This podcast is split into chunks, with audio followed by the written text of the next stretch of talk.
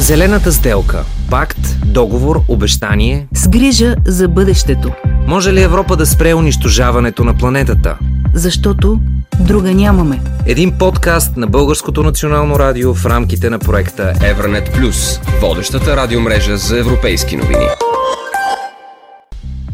Здравейте, това е поредният епизод на подкаста, посветен на зелената сделка. Глобално затопляне, наводнение и суши. През последните години ставаме свидетели на това как се променя климатът. До голяма степен това се дължи и на човешката намеса. Различни експерти се опитват да намерят решение. Едно от тях е управлението на водните ресурси. Аз съм Петя Михова и в следващите минути ще говорим за това как да се адаптираме към промените, да съхраняваме и да не замърсяваме водните ресурси на планетата.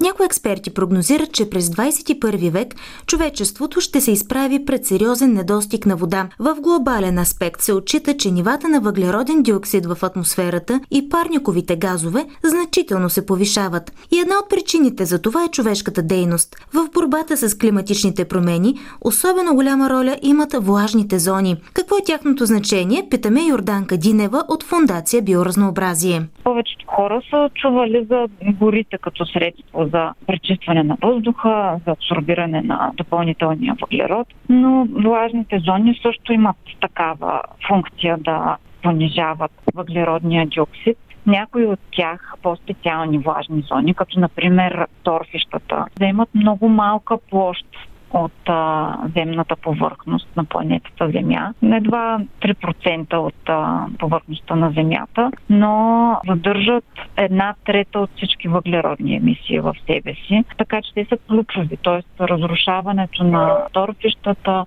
размразяването на вечно замръзналата почва, например на така наречения пермафрост, водят до отделяне на огромно количество парникови газове и метани, въглероден диоксид обратно в атмосферата, така че не е важно ние да не ги пресушаваме изкуствено във връзка, примерно с крайбрежните важни зони, да поддържаме тяхната връзка с реките или с крайбрежието жива, за да можете да не намаляват водните си количества. Как може да опазваме водните си ресурси? Чисто в битов план, канализацията, какво не трябва да се хвърля там? Ние имаме наистина роля за пазенето на влажните зони, изобщо за чистотата на околната среда. Когато, например, в домовете си избираме почистващи препарати, можем да поглеждаме етикетите и да избираме такива, на които не е отбелязан знака за вредно за околната среда и опасно, защото това са по-силни химикали, които в крайна сметка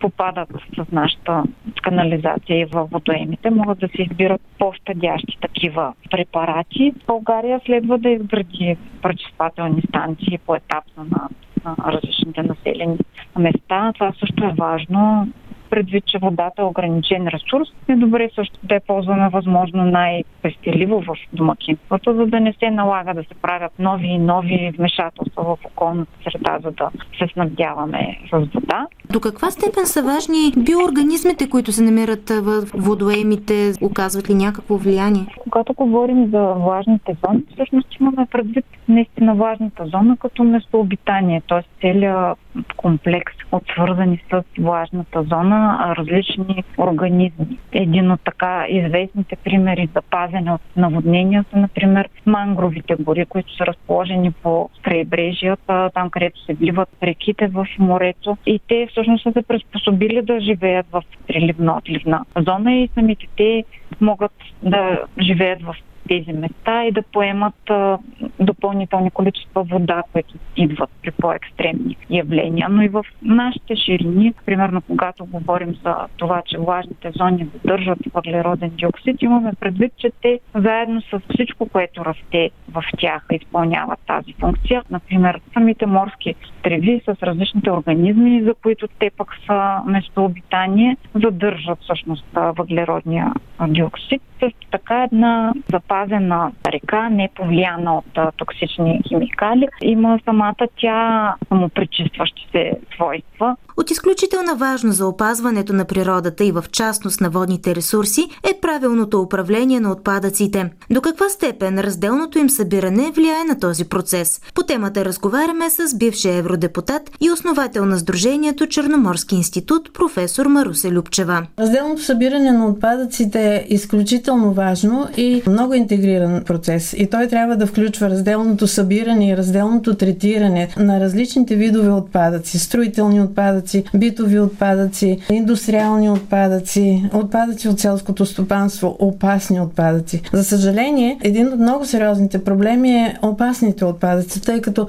небрежното отношение към тях може действително да породи много проблеми и не само на водната среда. А как може да използваме самите водни ресурси, за да може да контролираме, например, глобално затопляне и изобщо тези климатични промени? Водата е над 70% на планетата. Това не означава, че тя трябва да се разходва безразборно и без някакви отчитания. Знаем, че една голяма част от водния ресурс се използва в индустрията. В една част той се използва директно като участник в процесите, в друга част той се използва индиректно, т.е. като охлаждаща или някаква друга посредствена система в индустрията. Източването, например, на язовирите, когато се осъществява неправомерно, то може да доведе до много сериозни проблеми. Засушаване. А всичко това води от друга страна до климатични промени. Докъде сме стигнали с борбата с климатичните промени? Считам, че Европейския съюз има много сериозни задължения. Комисията, парламента, съвета имат много сериозни задължения, защото когато в един общ съюз има един малък регион, който излиза от това общо споразумение, какво правим? Екологичните проблеми не познават граница, а всичко това е равновесие. Светът е равновесие. През миналата година Средиземноморският регион беше засегнат от горски пожари и едни от най-високите температури регистрирани някога, включително рекордните 48,8 градуса по Целзий в Италия. Тази година също не прави изключение. През юли в северната част на страната беше регистрирана най-тежката суша от 70 години насам. За да се справят с водната криза, няколко италиански общини обявиха ограничения. Във Верона се намали използването на питейна вода, а в Милано спряха декоративните фонтани. Сушата се отрази и на земеделието. Сандро Бамбини е президент на консорциума за напояване с Понда Солива, който управлява напоителните системи, обслужващи фермерите в 7 общини в италианския град Валтелина. Общата им поливна площ е около 1760 хектара. Бамбини притежава и ферма, която произвежда ябълки в Валтелина. L'idea partita negli anni 70 Идеята започна през 70-те години, когато селското стопанство и преди всичко отглеждането на ябълки изживяваше своята експанзия. Хората осъзнаха, че през поточното напояване не е възможно да се постигне желаната производителност. Първоначално идеята беше да се използва за напояване на лозарски масиви, но тази идея се провали и консорциумът не се разшири. Тогава не се изграждаха поливни системи в лозята, но сега, особено след последната година, нещата се промениха и лозарите приеха идеята. Negli ultimi anni, eh, se vogliamo parlare di polivalenza, il consorzio за времето ние изградихме заедно с частен партньор водно-електрическа централа над тръбопровод, за да има повече гъвкавост. Преди да започне напояването, в определена точка на тръбопровода има турбина, която произвежда електричество. През миналата година от август заработи и втора електроцентрала на втория клон на водопровода. На въпроса дали климатичните изменения са променили начина на напояване и достатъчно ли е времето за адаптиране към този процес, Бамбини посочва non abbiamo ancora avuto il tempo perché se analizziamo l'ultima annata Нямахме време. Ако анализираме миналата година, тогава имаше много проблеми. Преди това положението беше нормално за нашия регион. Не сме правили внезапни промени, нито планираме да го направим. Ситуацията от миналата година показва това, което вече знаехме, че напоителните системи трябва да бъдат променени в посока спестяване на повече вода. Според Бамбини е необходима предварителна подготовка, за да се избегнат неочакваните метеорологични промени, причинени от климатичните изменения. Ще е много трудно, ако се мисли краткосрочно, допълва той. Какво обаче трябва да направят фермерите, за да не бъдат хванати неподготвени? Deve organizzarsi prima, Имам личен опит. Ако говорим за напояването, беше трудно да променим нашата система, защото това изисква инвестиции и време. Що се отнася до градушките, ако сте поставили мрежи предварително, можете да решите проблема. Иначе не. Така че имате нужда от малко дълновидност и подготовка. Една земеделска компания трябва да предвиди на къде отива климатът и да се подготви за това. Иначе, честно казано, не знам доколко човек може да се предпази и да преодолее всички трудности, свързани с земеделието. Proteggersi o comunque ovviare a tutti gli imprevisti settore agricolo. А сега да погледнем към положението в България. Страната ни е втора в Европа след Исландия по брой минерални извори на територията си, въпреки това е една от най-засегнатите от воден стрес на континента. Какви са причините за това? Въпросът е към Радина Калдамукова, магистър по геоекология от университета в град Тюбинген в Германия. Причините за това са най-вече изтичането на много голяма част от водния ресурс неправомерно от тръбопроводите, например. Се губят около 55% от водата, като в Европейския съюз за нормално се счита около 20% изтичане на вода от тръбопроводите. Съответно, това означава, че ние тук хъбим този важен ресурс и трябва да има по-строг контрол и по-добър менеджмент, за да не се хъби допълнително водата в България, която така или иначе с настъпването на климатичните промени, засушаванията, регионалния воден стрес, тези проблеми си ги имаме тук. Как може да противодействаме за това и какви иновативни решения пък може да използваме? От една страна имаме по-традиционните решения, като подхранване или презареждане на подземните води. Например, в крайбрежните зони може да се наблюдава проникване на солена вода в сладководните хоризонти